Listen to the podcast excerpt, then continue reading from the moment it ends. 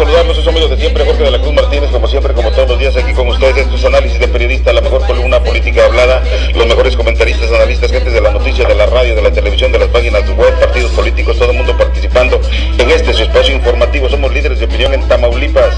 Hoy en la edición viernes 21 de noviembre del 2014. Tenemos muchísima información que comentar, importante. Eh, eh, hay que seguir ejemplos de gente buena, gente capaz, gente que, que, no, que es digna de, de seguir el ejemplo. Fíjense, hay una persona que compró una casa a los 16 años, de veras.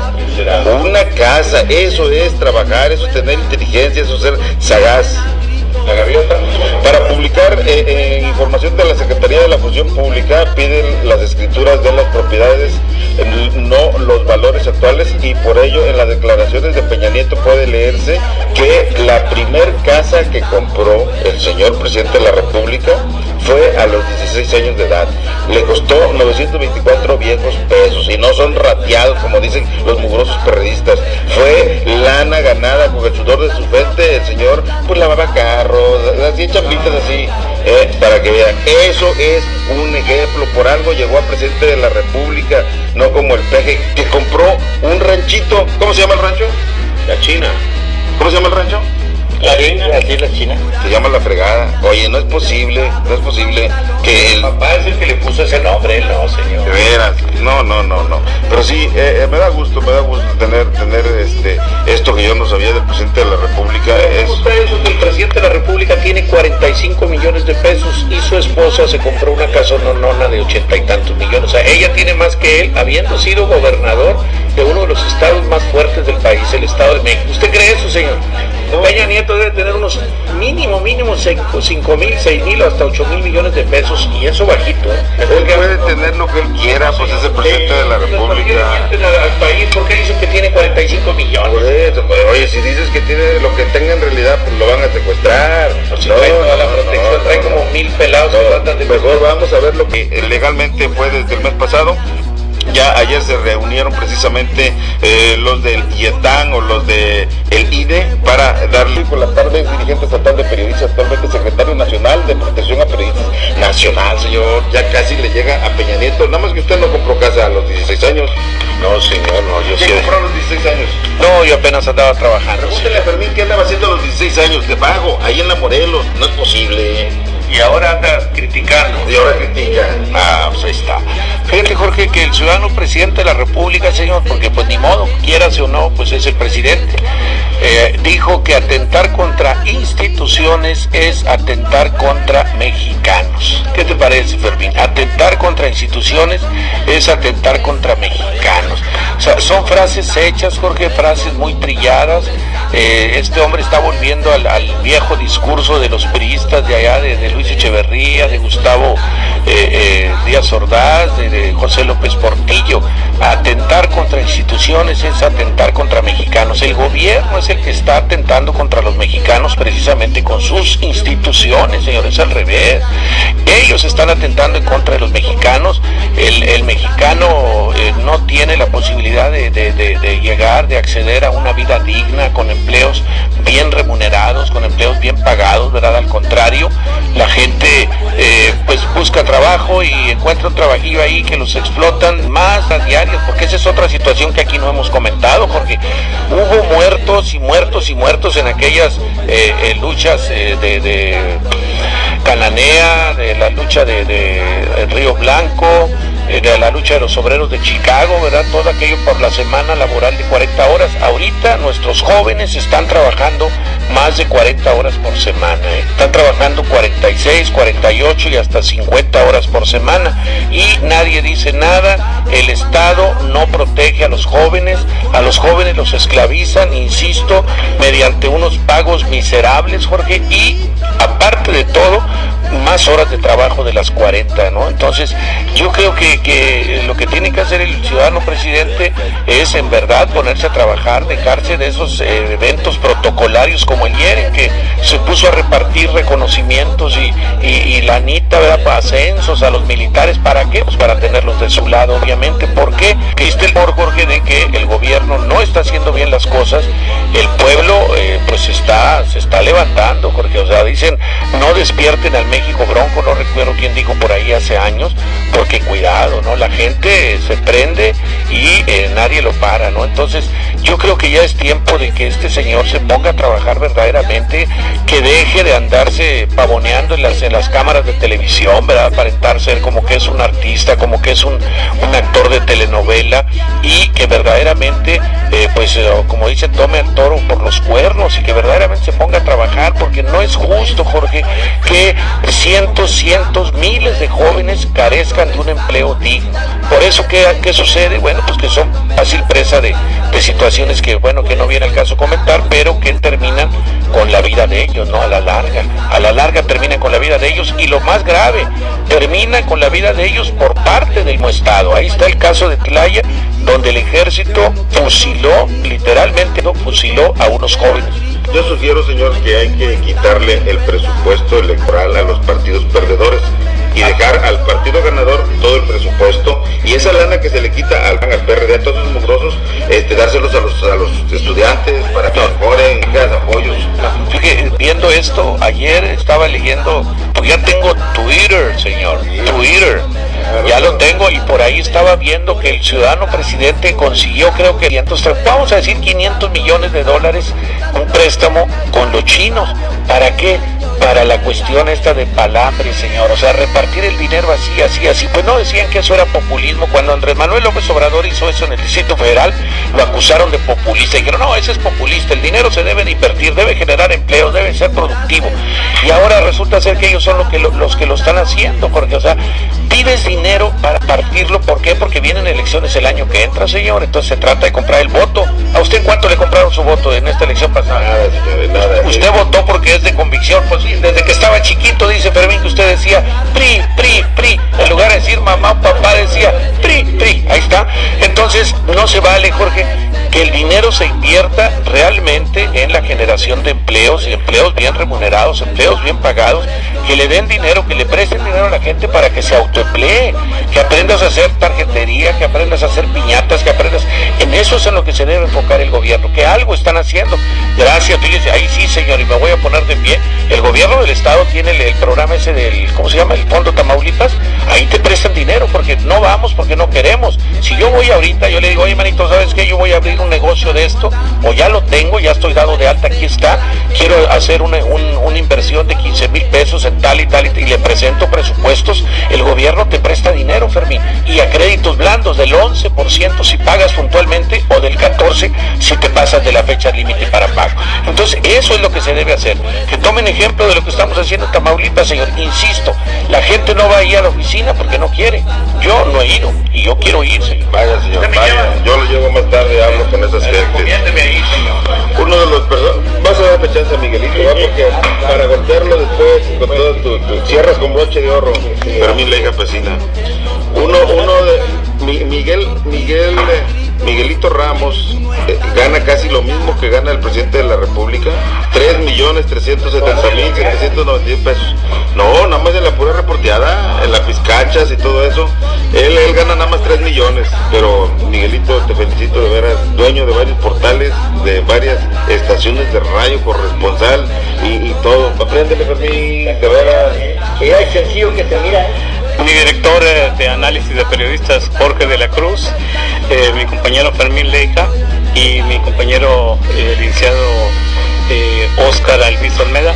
Eh, muchísimas gracias por ah, brindarme eh, y darme este espacio para análisis de periodistas. Me siento contento, ah, orgulloso de participar eh, en este programa de análisis de, de periodistas. Bueno, pues queda, queda instalado el Consejo Distrital. La solemne sesión se inició en punto de las 11 horas. Eh, de cara a los próximos comicios federales, ayer quedó instalado el Consejo Distrital Electoral 03 eh, con la participación de todos los representantes de los partidos políticos, consejeros y del Instituto Nacional Electoral por sus siglas INE. Fue una solemne sesión, fue una solemne sesión que dio inicio en punto de las 11 en los recintos de la sede del Consejo Distrital, encabezada, encabezada por Miguel, Miguel Saúl Constantino López, el secretario Abel Ramírez, los consejeros y representantes de los partidos PRD, PRI, PAN y T. Eh, Movimiento Ciudadano, Nueva Alianza, uh, Morena y bueno pues encuentro social y humanista. Y bueno con esta sesión se inicia formalmente el proceso electoral federal 2014. Eh, Miguel Saúl Constantino López, él, él es el secretario, el secretario Abel Ramírez. Y bueno, pues eh, continuando, continuando con esta nota, es el primer proceso electoral federal que organiza el Instituto Federal Electoral, cuyo Consejo Distrital es responsable de, conducir el desarrollo del proceso con el Distrito 03, en el que participan los partidos políticos como competidores, los cuales suman a 10 en total. Y bueno, pues eh, mire, tenemos eh, servicio social, servicio social para la comunidad. Por ahí hicimos un recorrido ahí en la, la clínica del Seguro Social, eh, la UMF 17, donde está la doctora Zulema Sánchez González como directora. Y bueno, los derechohabientes más que nada nos pidieron eh, que se hiciera este esta petición a lo que es a la administración de, de, de Rogelio Señor Sánchez, al Departamento de Servicios Primarios específicamente, a don José Cárdenas García, por, para que eh, pues envíe algunas cuadrillas para que le den mantenimiento y soporte a lo que es a, a la arboleda, ya que esta está, uh, vamos, tapando lo que es el, el, el, el, alumbrado, el alumbrado, las lámparas son un promedio de cinco lámparas, y lo cual eh, las consultas son, pues, termina, uh, salen a las 8 de la noche, los, los, está demasiado oscuro, entonces eh, este servicio social uh, nos lo pidieron los derechohabientes eh, eh, de ahí de, la, de, esta clínica. Y bueno, pues déjenme les comento también sobre el desfile de ayer eh, que dio inicio allá en, en frente de la escuela Benito Juárez. Eh, con un contingente de más de, de 65 instituciones, dependencias, asociaciones civiles. Y bueno, estuvo lucido, eh, hubo también eh, la participación por ahí de, de, charros, de carros alegóricos, pirámides, donde las escuelas secundarias, el pentatlón universitario, eh, lo, también lo que es la Cruz Roja, la Benemérita Cruz Roja, donde está la, la, la licenciada Yelín Cantú de Cuellar. Y bueno, pues eh, eh, ellos, los paramédicos, y, bueno, eh, la Cruz Roja hizo unos uh, simulacros en donde los uh, hay heridos, golpeados en un accidente. Este, y bueno, hicieron una presentación muy, muy buena, en donde cinco accidentados, había cuatro ambulancias y se dio apoyo y servicio en ese simulacro. Pues buen trabajo por, por nuestra Cruz Roja eh, a nivel local y el pentatlón. ¿La Canaco no desfiló, señor? El, el, fíjese, le quiero mencionar, licenciado, no, le quiero mencionar que la Canaco abrió sus puertas a la comunidad de la ciudadanía, a nuestros empresarios, comerciantes, y bueno, pues eh, la atención que están brindando muy completa sobre todos aquellos comerciantes, empresarios o personas que no que tengan problemas eh, para registrarse ante el SAT. Esta campaña comenzó, me dice la licenciada Hilda, eh, ¿en qué, ¿cuánto tienen ya con esta campaña, licenciada? Pues desde, desde marzo, desde marzo, pues ahí está la invitación a todos los eh, comerciantes, pequeños comerciantes que no se han registrado o que están a, a valga la palabra, eh, atorados eh, en el proceso, en el proceso con eh, la Secretaría de Admisión Tributaria. Esto, esto nos lo dio a conocer la, la ah, directora, la directora de la Cámara Nacional de Comercio de aquí de Río Bravo, la licenciada Hilda Puente. Y, bueno, pues eh, eh, el, ah, el contador público Rubén Soto, eh, quien, eh, quien bueno, pues eh, eh, desde que eh, inició aquí sus labores, este, bueno, pues eh, ha sido de gran apoyo para el licenciado Carlos Olivarri, bien por el contador público. Se, se levantó la canaco cuando llegó Rubén. o sea, eh, defini- Al 200%. definitivamente es eh, con, con esa toma de decisiones, con ese carácter, con, con esa actitud, le, ha, le ha ser- le le ha servido de apoyo Y la, y, y la señora Hilda, que es la Contador público. cerebro, la inteligencia, la, la parte de ella. Eh, es que es que el proceso es el, el organigrama está en primer lugar el contador eh, respetar nada más el organigrama que ver, lo que importa es que sea trabajador. trabajador, Eh, ma. la, la así, a ver eh, eh, Rubén unas palabras aquí para el equipo. Eh, bueno a ver. Ah, bueno. Bueno pues este eh, felicidades a todo el equipo que compone la cámara de comercio. A la compañera su nombre. Bueno, pues eh, muy eficiente en la eh, ejecutiva, eh, compañera aquí del grupo de la Cámara de Comercio, Doctora del CIEM, señor, Diamantina Riojas Vázquez. la licenciada Diamantina Riojas Vázquez y bueno, pues eh, eh, felicidades y un reconocimiento, un reconocimiento muy especial por parte de el equipo de análisis de periodistas. Paso los micrófonos a mi director eh, Jorge de la Cruz, eh, un director eh, líder, un director eh, profesional de calidad. Capaz, sagaz, inteligente, sobre todo guapo. Este, llega Fermín Ley Campesina, uno de los hombres que tenemos más importantes, 200 años viviendo del erario. Ah, no, tú no vas, tú no vas. Por ejemplo, Fermín, Está cobrando. Fermín, apréndele a Peña Nieto. Mira, a los 16 años compró una casa. En el 2005 compró una casa de contado. Es rico, es rico, es, de sus papás, o sea, él no tiene necesidad, por eso queremos ese tipo de políticos que, no tienen necesidad de robar, ellos tienen mucha lana. Su madre le, donó casas, eh, este, a los 22 años tuvo su primer terreno, eh, también, pero terrenitos así pequeños, de unas 20 mil hectáreas, y, este, bienes inmuebles, tuvo su, este, también, eh, este, tiene eh, eh, de, de esas pinturas carísimas. No, no, no, no, no, no. Fermín, ¿cómo estás, maestrazo? Me da gusto saludarte. 22 años compró un terreno y a los 16 hizo una casa? Pero primero hizo la casa en qué terreno y luego a los 22 compra su primer terreno. O sea, no, me macho, yo prefiero, yo prefiero no, no hablar de, de, de, de, de ese, de ese señor.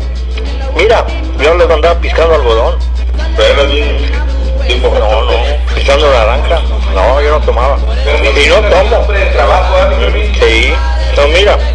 Es más, Eh. dejen antes de que ayer eh, Fermín Leija, señor, fíjese bien, en todo Río Bravo fue el primero que levantó la voz para apoyar a los 43 estudiantes, el único, el único hasta hoy, el único que ha levantado la voz para apoyar a los eh, Ayotzinapos, señor, a los 43 jóvenes. Como él no estudió, por eso no sabe lo que es eso. llevaron y vivos que los regresen, señor. y lo van a tener que regresar. Mira, pero es muy importante, en vez de estar hablando de Peña Nieto, que realmente ya molesta a la gente, vieras cómo me molesta a mí cuando, cuando sale en la televisión, ya está hueco lo que dice el señor ese. Entonces ya no, ya no, que no renuncie, sino que se quede ahí. Para que, no no, no, que, que, que esté hablando más para que el PRI se vaya, porque ya con ese personaje el PRI ya va a caminar. Van a llegar otras fuerzas políticas por tener esos este, eh, presidentes como ese. Que siga hablando, que siga hablando y que siga diciendo lo que quiera decir para que el PRI se vaya para abajo. Entonces, ¿tú crees, Fermín, que el año que entra que vienen elecciones para diputados federales, el PRI crees que no gane nada? ¿Perderán las ocho diputaciones? No, no, va, va, a caer, va a caer una, nomás con una y van a siete los demás. Sí, va a tener una. Va a ser un partido chiquito. Qué confianza. No, no, no, no se, no se va a terminar el PRI. Va a ser un partido chiquito. Partido de oposición bien, bien- bien pequeño. Otras fuerzas llegarán a dirigir nuestro México. No es posible que sigan gentes de esas ya. Mira, pero tendremos que este, luchar porque aparezcan vivos los estudiantes de Ayotzinapa, luchar, luchar, y que no vuelva a suceder otro golpe de esos para la nación, para la familia. Ya sucedió en 1968 y, y vino una revolución, vino un movimiento, se levantó la, la guerrilla y todo eso. Hoy con la Ayotzinapa se va a levantar la guerrilla también y va a abarcar los, los estados de Michoacán y Guerrero y Guanajuato. Y se prendió el mundo. Todo el mundo protestó, así como está protestando ahorita todo el mundo por eh, Ayotzinapa. Así protestaron cuando mataron a los mártires de Chicago, todo el mundo se levantó y hicieron caso a lo que ellos pedían. Así con Ayotzinapa tenemos que tener universidades científicas como lo están pidiendo ellos y preparatorias donde sean este, internados, donde el gobierno pague todo y que los estudiantes no paguen nada. Entonces, a esto va a aprender, que sean las, este, preparatorias del pueblo y las unidades también que sean científicas. Allá lucharon en, Chicago porque redujeran las horas de trabajo. De 16 que, que trabajaban antes, llegaron a ser 8, pero estuvo 8 horas, pero... ¿Cuántas entonces, muertes costó oh, miles de miles de muertes. Otra vez No, pues ya. trabajando más de 40 horas Entonces, semana. pues como no, ya están trabajando 14 horas, maestro. Pobrecitos llegan, ¿qué, qué, qué, les- qué? El que quiere aprender música, guitarra, piano, ¿cuándo, maestro? ¿Cuándo? Cuando vas a una obra de teatro, ¿cuándo vas? Oye, entonces, No pues, juegas, pues, no no, juegas ¿cuándo? con tus hijos. Pues cómo juegas con tus hijos, cómo vas a una buena, a una buen restaurante o algo, al cine, al- a dónde. No, pues los, reprimes, esa, esa juventud llega y se muere, triste porque no, pues no, no vivió feliz, ¿me entiendes? Pero eso es lo que está haciendo el gobierno de Peña Nieto. ¿verdad? Ese el gobierno de Peña Nieto se está echando a todos los obreros encima. Ahora resulta de que anda en China ya regalando el petróleo como si fuera de él. No tiene vergüenza este hombre, no tiene vergüenza. ¿Cómo repartir? Allá, China, vete, te damos el petróleo. Pues qué traes. ¿Será traidor a la patria, señor? No, si va a juzgar por traición a la patria, eso, eso, eso, sí, de veras. Este está haciendo, está haciendo más daño que, que el otro chaparrito pelón este. Sí, y el otro de botas es el otro idiota chingado, sí, ese estúpido, pero loco chingado. Eh, actuaron mejor que Peña Nieto. Peña Nieto ya está desgraciando a la nación y eso, bueno, hay pobrecitos, los del PRI, ¿verdad? Que son los que van a subir cobrando aquí, cobrando allá, se les va a acabar el presupuesto, se va a morir el PRI. Pero volviendo a los martes de Chicago, oye, de allí después de, llegan a nueve- 1900, 1903, se levantan los Ricardo Flores Magón y sus hermanos y organizan allá en, en Río Blanco, Veracruz, a los que hacían las, la ropa de, de- las- de- y, luego organizan en Cananea donde estaba la mina de cobre, la esa, ¿verdad? Entonces, de allí se levanta Francisco y Madero y todo, bueno, y Pancho Villa y Zapata. Pero eso es para repartir la tierra, para que las universidades fueran gratis y científicas y que la educación fuera gratis, ¿me entiendes? Por eso fue la revolución. Y resulta que el 20 de noviembre, que es el día que se, se puso, que se recordara la revolución cuando empezó, ahora vienen en este 20 de noviembre los profesores, los directores, este, pues sin cabeza estos directores huecos, este, y, y ponen ahí las muchachitas bailando como striptease, como que le llaman matoneras y andan ahí casi desnudas. ¿Y eso qué tiene que ver con la revolución? Carajos, directores de las escuelas, los, los profesores y profesoras, no tienen vergüenza, no tienen vergüenza, oye, y cobran cada quincena. Según son los educandos del, del pueblo, ¿cómo haces un 20 de noviembre, Día de la Revolución, y pones pura música americana, rock y todo eso. ¿Qué tiene que ver con eso? Tenemos que terminar con esto y que el desfile del 20 de noviembre realmente se recuerde a los grandes, a los grandes líderes, las adelitas que anduvieron allí, ¿me entiendes? Y, los líderes, no nomás como Pancho Villa, sino Felipe Ángeles, bueno, muchos líderes que anduvieron en ese tiempo, el general Fierro y otros, pero ya nadie los recuerda. Ya están viendo a ver qué música ponen el día 20 de noviembre. Oye, Michael Jackson. Entonces, ¿sabes qué dijo Pancho Villa en 1916? ¿Qué dijo? Cuando, cuando Carranza quería, y hacía fraudes y todos hacían fraudes, dijo, tenemos que poner una ley que fusilamiento al que haga fraude y se termina. Así tenemos que hacer lo que dice, lo dijo Pancho Villa. Aquí el fraude, vamos a, a, fusilar al que haga fraude y se termine ese fraude. No, me Fermín, hubieras defendido al peje, mira, te metiste el tiempo y para nada, de veras, no, no Fermín. Pero usted, ¿por qué siempre le tira a mi peje? Si el peje, ¿qué le hace? Él está tan tranquilo, ahí anda recorriendo el país ayudando a la gente. A ver,